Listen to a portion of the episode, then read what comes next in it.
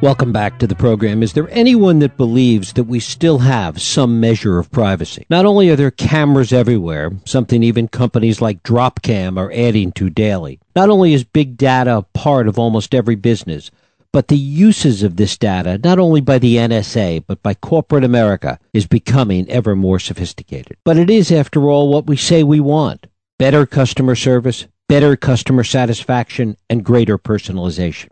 However, when we look up something on Amazon or Google, and then you see ads for that item within seconds on every website you visit, just maybe it seems to have gone a bit too far. No place is better at this, particularly in the bricks and mortar world, than Las Vegas, a place where money and service are as one, where loyalty still seems to matter, and where the world of tech and the world of touch come together as in few other places. This is the backdrop for Adam Tanner's look at big data in his book What Stays in Vegas. Adam Tanner is a fellow at the Institute for Quantitative Social Science at Harvard. He was previously a Nieman Fellow. He's worked for Reuters and Forbes, and it is my pleasure to welcome Adam Tanner here to talk about what stays in Vegas, the world of personal data, lifeblood of big business, and the end of privacy as we know it. Adam, thanks so much for joining us.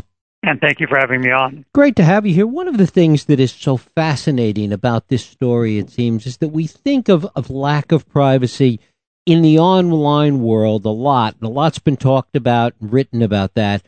But one of the things about Vegas and the way the data is used is this intersection of both information and the personal.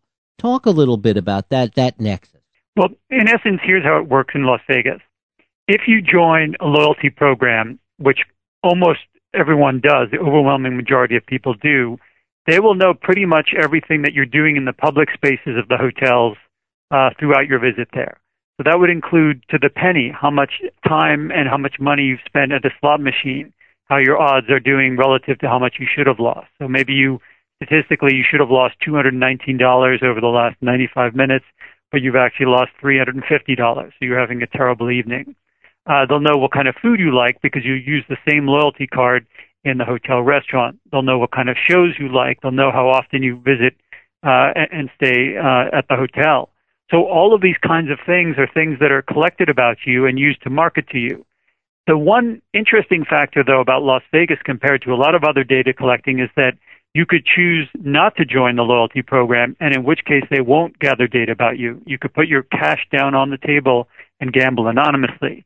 But most people want the freebies that come along with being part of the loyalty program, which are free rooms, drinks, meals, and other perks that comes from being a good customer at a casino. And in some casinos, I don't know if this is true across the board in Vegas. It's certainly true in, in some casinos in California, is that you can't even play the slots anymore with just cash. You have to use the card.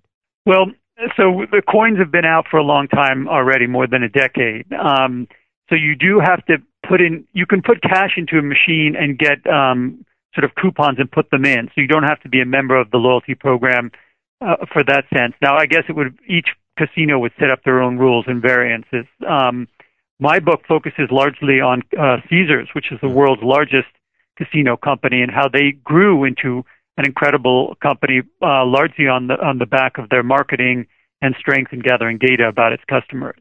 And really, you tell the story of, of one gentleman that really realized the potential of gathering big data and how it would help Vegas, originally Harrah's and later to become Caesars.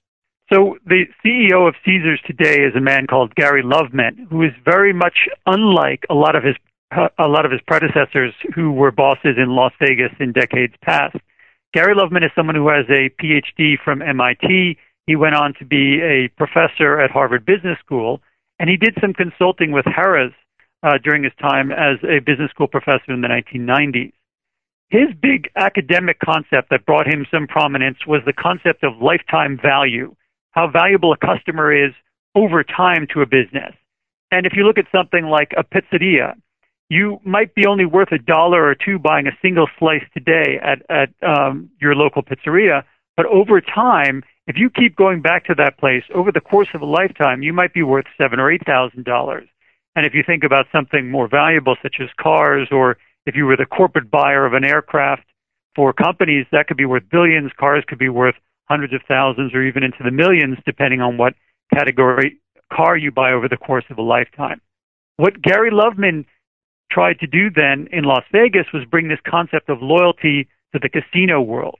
Traditionally, in casinos, there had been a lot of what they called promiscuity people going from one casino to the other, not showing much loyalty to any one casino, because after all, the games are pretty much the same in each place. Of course, inside they may look different. Some places have singing gondoliers, some have dancing fountains, but inside the games are, are quite similar, and the odds, of course, are, are, are the same. So his idea was through the loyalty program to build this concept that you will come back again and again because you'll get more perks and rewards. And that's why you're going to want to share your data. That's going to give us more insights to who you are as a customer and bring us more business on the long term. The other side of that is the degree to which the loyalty and the data and the information creates the opportunity for these perks and rewards to come back to the story you were telling earlier if you're having a bad night and you've lost more money than the statistics and the odds say you should have, the hotel has the ability to come to you and say, here's a free dinner, here's a free spa treatment, whatever, as a way to make your experience better. Exactly. So if they see that you typically spend $200 on a visit to Las Vegas or on a typical night, and you're down much more than that, and you're having a very poor evening, so you should have lost 200 by the odds, uh, but you're down $400. They may choose that moment to show up, sending over your uh, favorite hostess with tickets to Elton John playing that night, because they may know that you like that performer rather than someone else.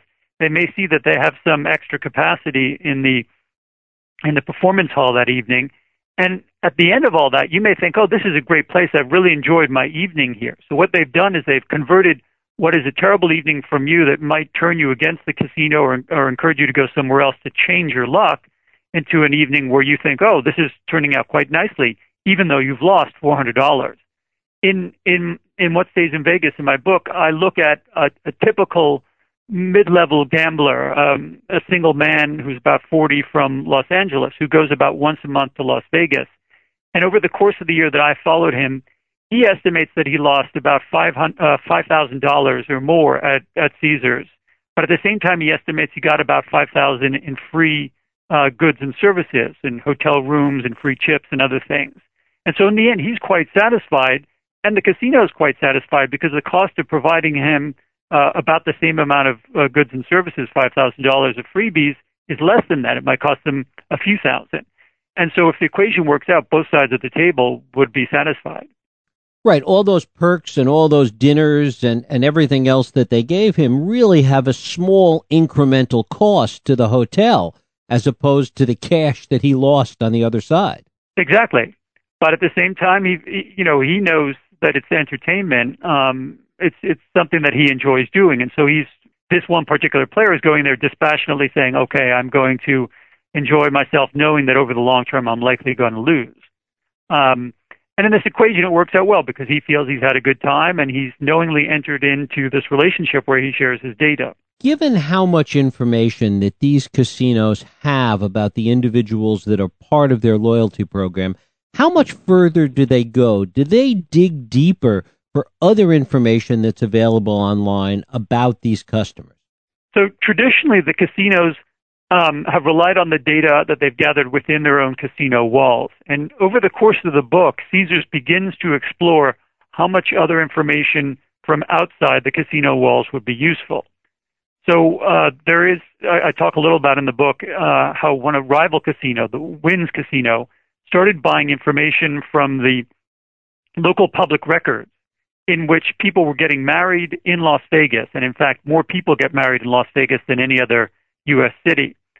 And at about the six month point since their marriage, uh, Wynn's would then contact these newlyweds and say, Hey, the, the anniversary of, of your wedding is coming up. Why don't you come back and celebrate by staying at our hotel? And they'd make an offer um, that was maybe appealing to them. And so what they were doing was reaching out, getting public records, information that they could find where these people lived, who were they, some basic characteristics about them, and then make an offer. Traditionally, Caesars hadn't found much use in this kind of outside data, and in fact, Wynn's had discontinued it. But over the course of the book, they explore more and more because everything we do now in the in the internet era, all that data is is often shared into different companies and with data brokers. And some of these companies are big companies that we know very little about as typical consumers. Companies called things such as um, Acxiom or Experian, but they have hundreds and hundreds of data points on hundreds of millions of consumers uh, in the United States, and so they could know what your your basic finances are, your basic family situation, where you live, and so on. And that data could be used by a casino to supplement its marketing offers if they choose to do so. And don't they do this with the money that's taken out of ATMs through this global cash network? So here's another interesting twist that I explore a bit in the book. Um, a lot of the commerce in Las Vegas, in contrast to much of what happens elsewhere in the United States, is in cash. So in order to gamble, you cannot put down a credit card. You need to have cash. And there, there are uh, special cash networks there that had been sharing information about who's coming and, and for example, getting cash advances on their on their checks or other ways. And so some of this information was shared between casinos, not uniformly and only by some of the casinos, but it was another way that they could figure out who was there. What what casinos are especially curious about is how much money are you spending somewhere else? For example, if you come and you spend $500 at a casino, you might seem like quite a good customer. But if it turns out that you've uh, taken out thousands of dollars across the street in another casino, they've then discovered that you're actually a pretty good customer at the $500, but you're spending a lot more money somewhere else. There's great potential to bring you back into their casino and have, have you spending a lot more. And they might learn that by your, your cash transactions, how you're getting the cash um, in, in different parts of Las Vegas. You talk about Gary Loveman coming out of MIT.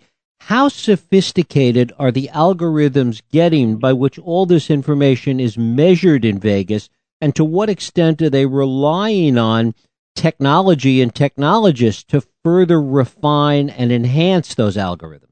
Well, I mean, one of the things that Gary Loveman has done is, is hired a very sophisticated group of, of people with strong backgrounds in, in business and data analytics. And so there, there's this, this team of people that are unseen eh, eh, to, to the visitor in Las Vegas that are doing all the data algorithms and studying the numbers and studying the patterns of big data.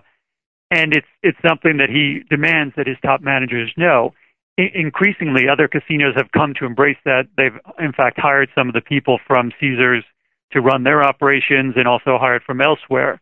So this is increasingly par for the course for not only Las Vegas, for, but for operations in businesses all sorts uh, across all sorts of parts of the economy. Is there a link between all of this raw data and the analytics that go into it and all of the surveillance and the cameras that are everywhere in Vegas? So, not directly. So, there, there are two different kinds of things we're talking about here. One is operating a casino safely and, and securely, and that's what the security apparatus is about. And the other is about marketing to people. Now, in a typical Las Vegas casino that is large, something like Caesars Palace, you might have 3,000 video cameras. Some casinos are even uh, larger in terms of the number of cameras they have, perhaps uh, four or 5,000. Um, about half of those might be looking at the customers and half looking at the staff. Uh, and it's interesting you think about the staff because the staff has a lot of opportunity at self enrichment. Uh, you can think of uh, the restaurant staff might have access to expensive steaks, and of course the the folks working the front uh, operations might have access to chips or they're counting money. Uh, bartenders may forget to take uh, money for the drink so that their tips will be higher. So they're watching both sides of the equation. Largely, they're not.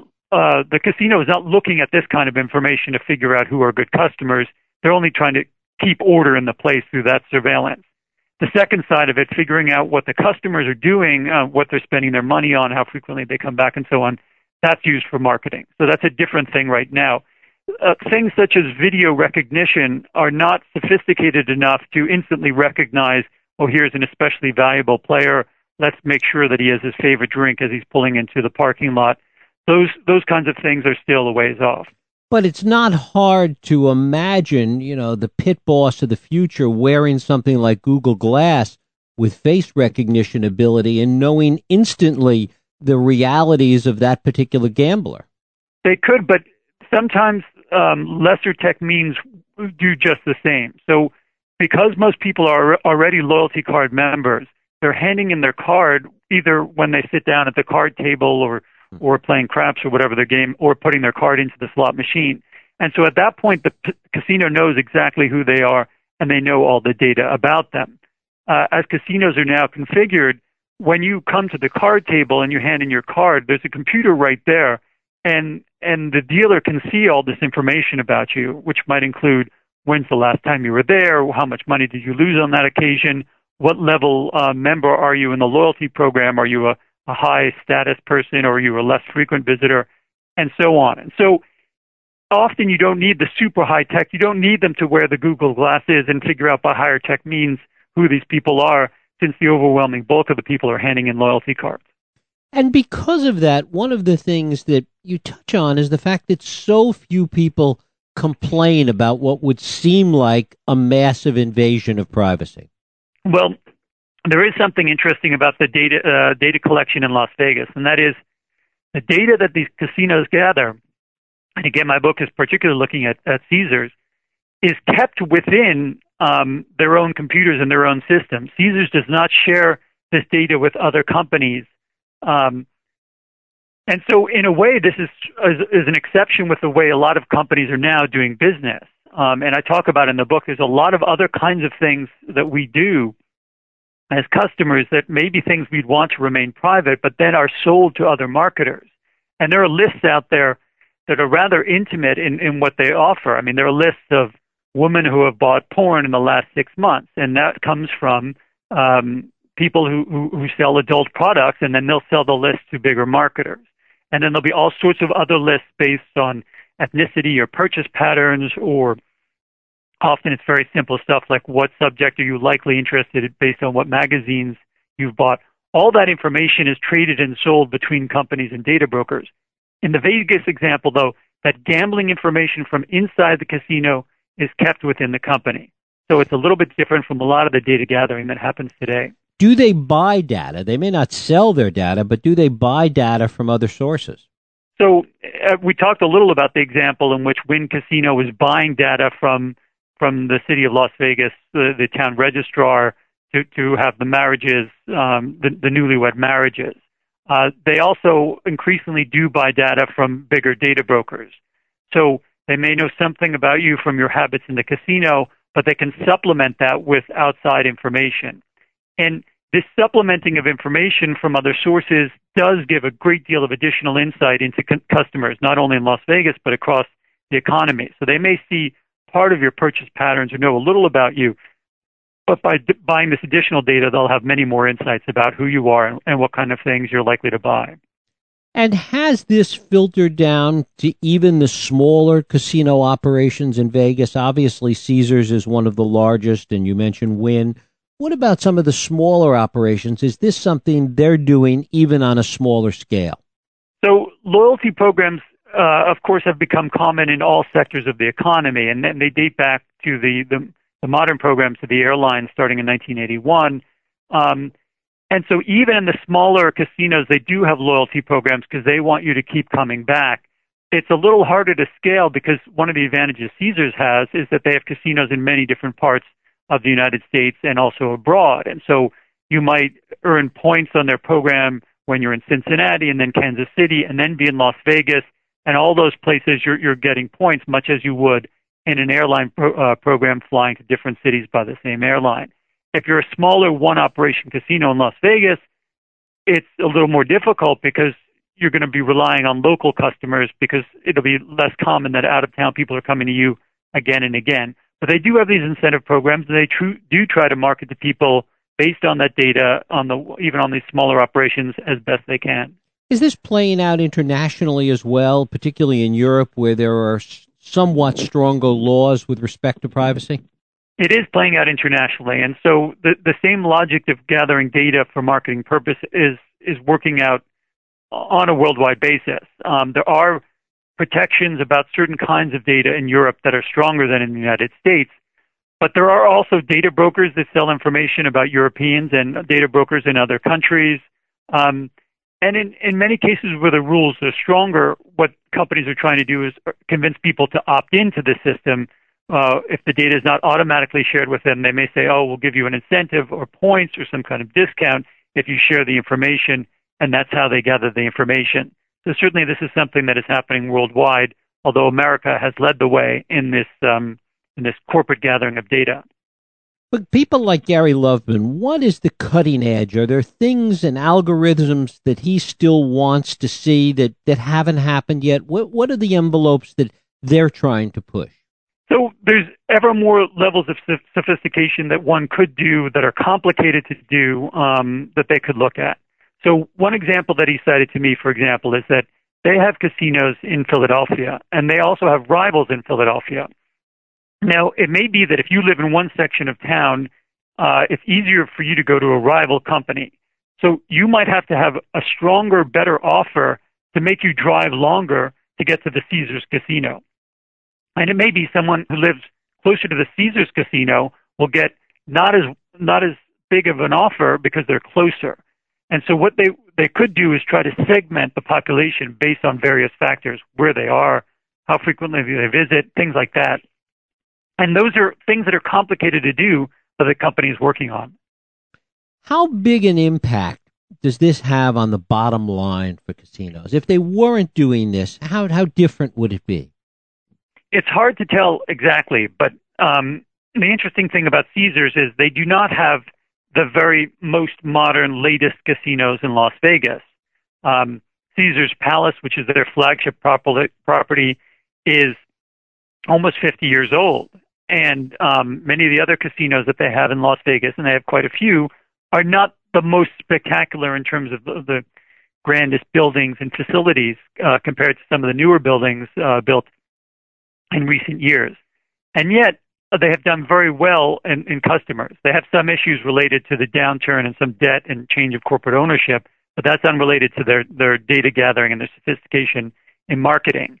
So I think it does it seems clear, and, and, and people throughout the industry do credit him for gaining more of their share than they would have otherwise had without a sophisticated uh, consumer data operation. What's interesting about this is that it, no matter how much technology is involved, it is an extension of something that Vegas has always been known for, which is this sense of, of comps and customer service and things that went on even in, in the, the old days of Vegas, as it were. That's true, but in the old days of Vegas, there was much more improvisation and um, a sensing of uh, who people were without precise numbers. So, for example, they may see you come in into the casino. Uh, a manager might chef, uh, chat you up and say, "Hey, Jeff, where are you from? How's it going?" And he might decide he just likes you, and he might give you uh, a little a little ticket that says, uh, "Feed Jeff lunch for free today." And then the, the croupier may have a sense, oh, he's gambled enough, let's give him a free night as well. Now it's all based on on the numbers. And it may be you're a great guy walking into the casino, but if you're not spending the numbers that they think are sufficient, you may not get a free room or you may not get tickets to the entertainment. So it's become much more scientific than it was in, in that seat of the pants style of, of past decades. At the end of the book, you have an appendix on, on ways to protect yourself, essentially do you sense and and do the casino sense that there are many people that really want to opt out of this system or are the benefits too great? Well the casino world is this sort of closed loop as i mentioned that they keep their data within the system. And because the the majority of people choose to opt in that that's the evidence that people are not that concerned about sharing it. Um, the perks are an important part of, of the overall operation in Las Vegas and, and make it sort of more fun to go there and lose your money at, at the casino tables. Um, the appendix at the end of my book, though, is is largely about what you do in all other aspects of of your life. Uh, with the casino world, you can choose I want to be part of the loyalty program and share my data, or I'm, I prefer not to be. Um, the appendix, though, talks about sharing data in everything else. When when you're buying things on the internet, when you're transacting in all sorts of ways, uh, when you're searching the internet, sending emails, and so on. So there's a whole bunch of tips on things that you can do if you're concerned about sharing too much of your data. Do you sense from talking to a lot of people about this and in researching the book that we are looking at any kind of potential backlash to this at some point? Well, speaking more broadly beyond the world of Las Vegas, mm-hmm. I think a lot of customers feel uh, a lot of consumers feel a sense of frustration uh, of not having uh, a choice in exactly what they're doing and, and how they're sharing things. Um, and oftentimes people don't exactly know where their data is going and how it's being shared. And only from time to time do you see kind of this up, uproar of, of unhappiness in some ways. For example, the, uh, the Target data breach. Maybe people didn't realize how much information about their credit cards and financial information was stored. And when that was hacked into in, in a criminal way and stolen, there was this big uproar of, uh, of unhappiness and loss of business that resulted at Target. And I think the same could happen on the long term when we're talking about uh, businesses. Businesses that collect a lot of personal data, if it comes out how they're sharing it and what they're doing with it in ways that may not be beneficial to customers, I think you may see a backlash that will be damaging to customers. Uh, if you take the reverse of that, uh, I think co- uh, companies that are open in how they share their data and give a choice to customers are the ones that are going to benefit most over the long term. Are we really at the beginning of this trend? Are we going to see, as we as we talked about in Vegas specifically, but in a broader sense, much more sophistication on the way data is collected and used? In many ways, it's still very primitive. Yes. Now, uh, I think one of the points of the book was to to look at why businesses collect data, who are the people collecting data, and what is good and bad about it. Now, certainly there are upsides to the collection of data, and uh, some people appreciate the fact that they are targeted to with products that they that they're interested in. But yes, more and more sophistication can be used as um, as it is cheaper to store data and it is cheaper to aggregate things from different sources. Um, at the same time, I do expect there's going to be a pushback on certain kinds of data that is sensitive. Some of the data that can be collected would be things such as sexual orientation, religion, politics, and medical information, things that people might want to have keep staying private. And those are the things where bad conduct in data by companies would lead to a backlash over time, I believe. And as you say, in many ways, while we're going forward, in a way, it's going backward to the small town or village where everybody knew everything about everybody else. That's right. I mean, if you think of the, the, the small village in which there was always gossipy neighbors figuring out everything, um, there was that world that once existed. I think the difference today is that um, this information can be known not just by the, the neighbors around your house, but by anyone who looks into the dossier, any marketer or anyone else. And um, that's quite a different feeling from the town, the, the old time uh, gossipy town. Because if you then went to the next town, they may not know anything about you. Your information was just limited to the, the sphere of proximity about you. The thing that um, can be concerning to some people about the modern collection of data is that once that information about you is gathered and, and put into a data broker's dossier, it's there forever, and anyone can look it up. Adam Tanner, the book is What Stays in Vegas The World of Personal Data, Lifeblood of Big Business, and the End of Privacy as We Know It, just out from Public Affairs. Adam, I thank you so much for spending time with us. Thanks very much for having me. Thank you. We'll take a break. I'll be right back.